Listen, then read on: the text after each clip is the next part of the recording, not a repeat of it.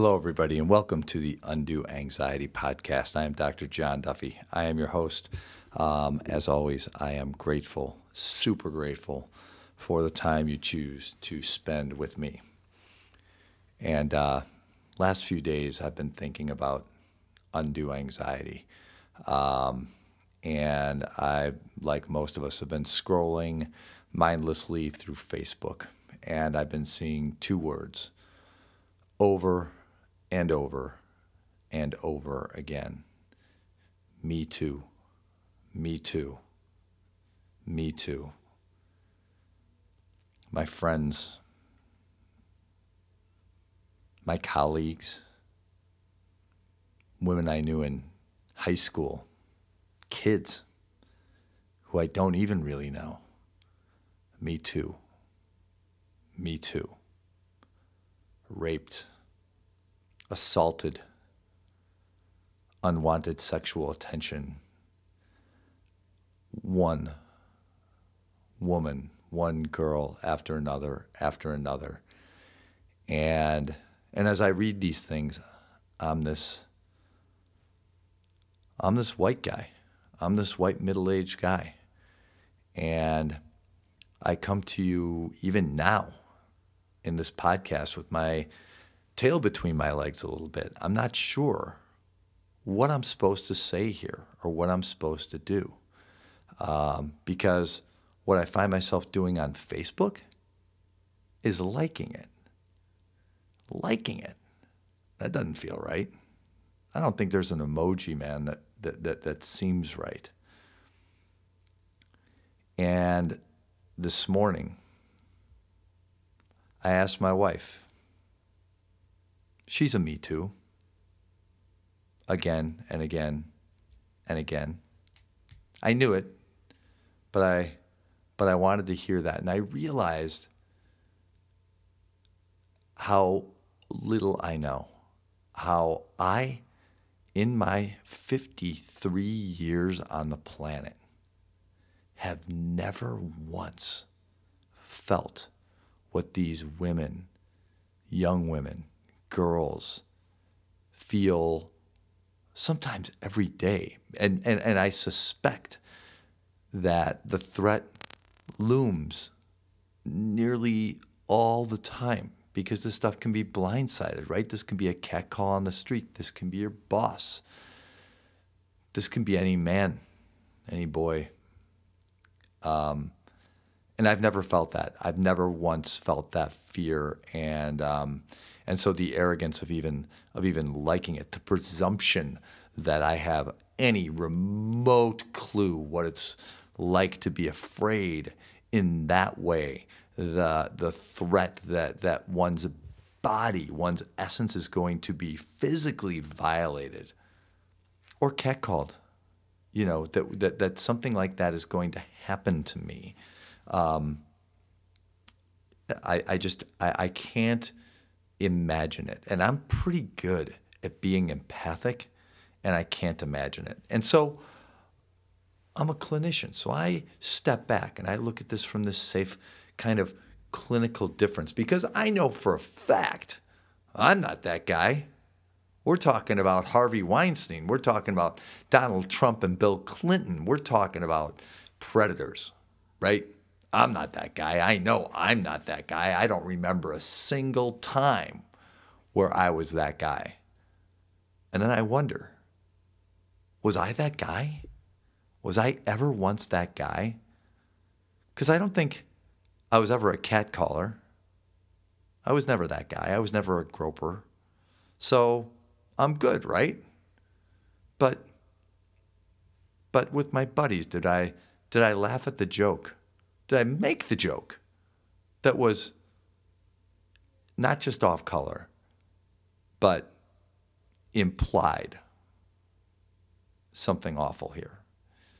Would have suggested a Me Too. Yeah, I'm probably that guy. I've probably been that guy. I don't know that there's a man who can hear me who hasn't been that guy. You know? Um, and so and so there's a little despair that I'm feeling about all this. Um, and I think maybe some of us like to think, oh, well, this is it though. You know what I mean? It ends with this generation. And then I remembered a couple years ago, um, I had the privilege of interviewing young men, boys, boys, not young men, boys, teenagers, about sex. This was for a segment on a TV show. And and these were good kids, sweet, young kids, 13, 15, 17 maybe. Sweet kids, open, honest. And the whole deal for them is about the conquest of girls. We've taught them this, right? This isn't something they've learned. This is the making of a man. I, I heard myself say it on television. This is what boys believe men do. This is what boys believe men need to do in order to be men. So, what are we doing, guys?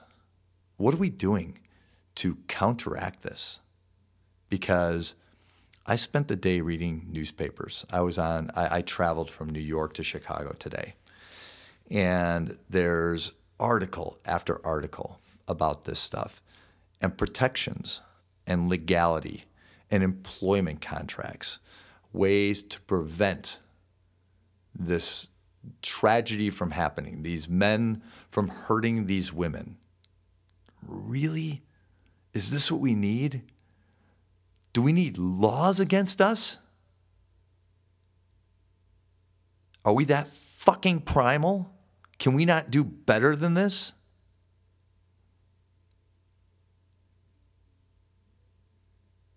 Don't we care more? Not just about the women, guys, but that's part of it, right? Don't we have more respect for women than that? And what about ourselves? What does this say about us, right? We're, we're grabbing our self worth from all the wrong places and just take a gander at Facebook today and see the damage we're doing. You know? Me too. Me too. Me too. These are women that you know, that you love, that you respect, who have felt violated, who are anxious going down the street. When my son started college, he happened to start, as a lot of you know, um, at the same school um, with uh, cousins the same age, boy and a girl. And I took the two boys and I sat them down and I talked to them about how you respect women. And I sat my niece down and I told her, now listen, this is what boys are about. So you are never going to drink anything that you didn't pour yourself. You are never going to go anywhere on this campus alone. You are never going to be anywhere where there is not a cousin or another girl there. Is this is this our endless story? Do girls have to continue to be afraid? Do women have to continue to be afraid of us? Do we need legislation against us? Are we that dangerous and that lethal and that pitiful can we not find the makings of a man somewhere else? Can we not tap something kinder and gentler and, yeah, I'll just say it, more feminine within us in order to make sure that we are not that guy? Last night, I was lucky enough to see Springsteen on Broadway. You've heard me talk about it if you've listened to this thing for five minutes. Springsteen's my guy, and um, and kind of a dream come true. And the Springsteen that most people know, he's the alpha male. He might be the Me Too guy. He's a rock star. You know what I mean? And you know, and he talks about you know the sex and the women on the road and all that stuff. But last night on Broadway, Springsteen told stories. I'm not gonna. For those of you who may see him it's a beautiful, beautiful night, and I encourage you to avail yourself of it.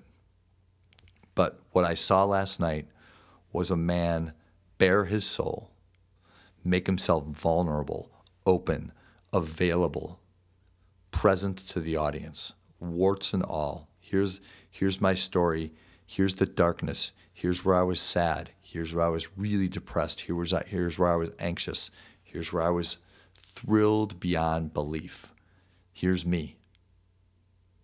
And man, nobody walked out of that theater thinking less of him. Everyone thought, that's a man.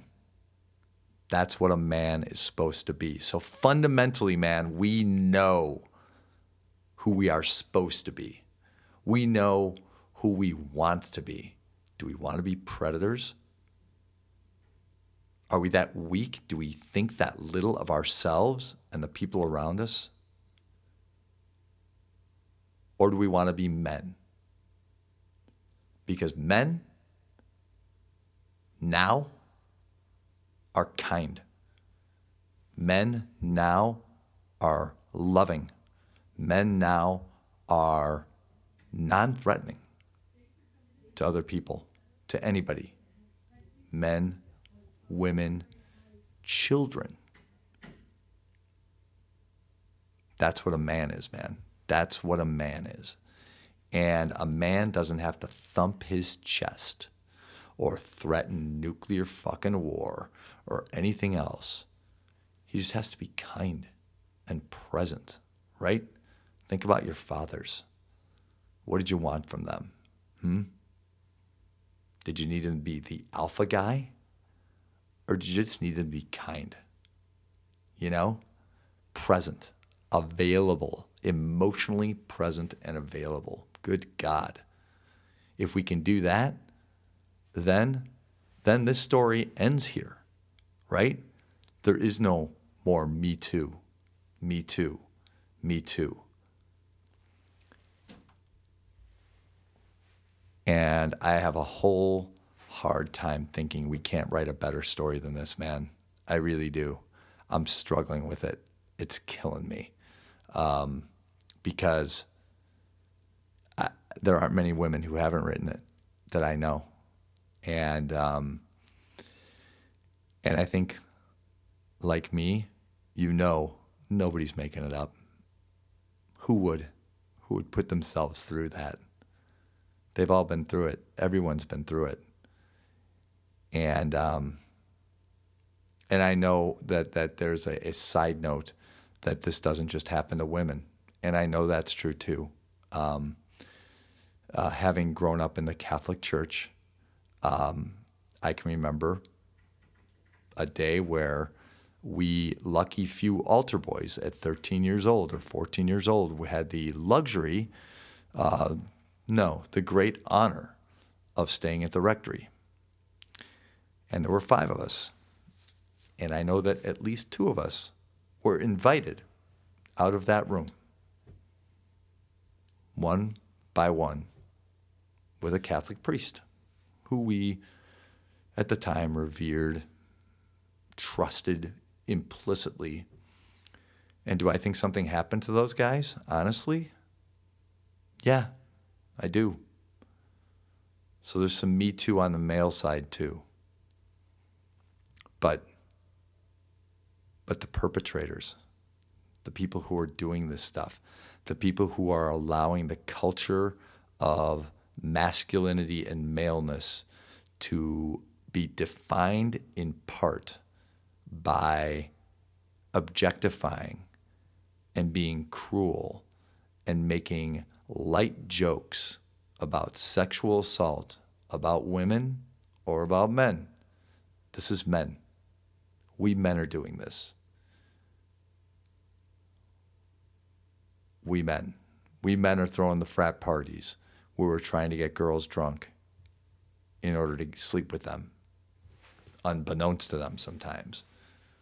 We men are the ones who are catcalling. We men are the ones who are hurting people. We are hurting people, you know? And I don't know who the models are because I'm afraid that the models, they're that guy too. So, this is a clarion call for all of us because maybe there are no models and maybe we need to make them. Maybe we need to become those guys, you know, who end the Me Too story, you know, and um, and it becomes comes a note from guys. Me too. I have respect for the girls, the females, the women in my life. I will never, ever threaten them or hurt them in any way. Me too. That'd be a great turn of phrase, you know? Um, but fundamentally, I know we can do better. I remember writing after um, the Las Vegas incident a couple weeks ago that we men are the ones who are firing into crowds. We men are the ones who are um, dangling, you know, uh, the relief that we have at our disposal in front of people who so desperately need our relief. Um, and now I'm reminded that we men are the ones who are prompting this movement where women have to write on Facebook, This is what happened to me, in order to get our attention. And after Las Vegas, I said, Please, let's make this the last wake up call we need. Yeah, let's make this the last wake up call we need. Because there's a phrase we all shy away from toxic masculinity, but dude, that's what we're looking at here toxic masculinity. We have screwed up the definition of what it means to be a man. We have bastardized it.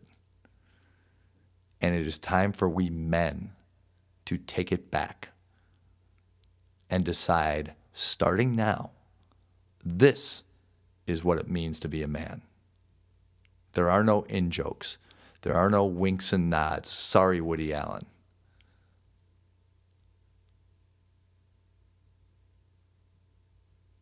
We're accountable. And it shouldn't be hard, right? Because I think all the time about the better story. What's the better story? How do we want women to see us? How do we want the, your daughters to see you? Your granddaughters? Why would you ever hurt anybody deliberately, willfully, in order to feel what? Fucking power? Because you don't feel it elsewhere in your life? Write a better story. Find your power within. Brene Brown, a woman who I have great respect for because she's a person who's really friggin' smart. And she turned this idea of vulnerability and vulnerability being a weakness on its head and decided, oh man, that that's our greatest strength. And I think a lot of us guys, we didn't read Brene's books because we thought, eh, that's for women, self help stuff. But the truth is, that's for us, probably more so. Vulnerability is where our greatest strength is, believe me. I saw it in Springsteen last night. I'm hoping you hear an element of it in me right now because I'm not just holding you accountable, I promise you. I'm not just saying, hey, clinically, I'm the guy with the righteousness here. You know, I get to point fingers. I'm saying all of us. All of us need to put ourselves in check. All of us need to write a better story for ourselves, for the boys that we're raising to be men, for our wives and our girlfriends and the women of this world and our daughters. We need to write a better story. And that falls on us, men. And we're fighting an uphill battle here. So we can't be quiet. We can't just click like and assume, okay, I've done my job. I think we're good. I think it's over. I think the crisis, the decades long, you know, centuries long crisis of objectifying women, I think that's pretty much done now. And I think women feel good about the fact that I fucking liked their Facebook status. No. No. We're going to have to show it. We're going to have to show it. We're going to have to create a whole new Me Too. Me Too. I'm never again going to put anybody in that position of fear because I want to feel powerful. Because there's no power in that. None. So here's to you guys. I think there are good, good men out there. And I think for every guy who is flawed, and we all are, we can find the good here. This is a clarion call. This is the final wake up call. Pay attention. Stay woke. Stay woke and be the guy who is the new me too. Me too. I'm never again going to make anybody feel this way. This is the Undue Anxiety Podcast. Our job is to help each other feel less undue anxiety. For us guys, we're going to eliminate a lot of our own anxieties because we're going to find different ways to feel good and powerful about ourselves without hurting anybody else. And we will eliminate so much more undue anxiety and save so many speeches of caution and so much stupid legislation if we can be the Me Too guys, if we can be the new American males. Um, so join me in solidarity, guys, and let me know you're on board. Um, this is the Undue Anxiety Podcast. I hope we never have another Me Too moment. And for anybody I personally ever hurt, directly or indirectly, my God, you have my deepest of apologies. And I hope other guys follow suit. Um, thank you for listening. Um, as always, I so appreciate it. Uh, this is Undue Anxiety. And I will talk to you next time.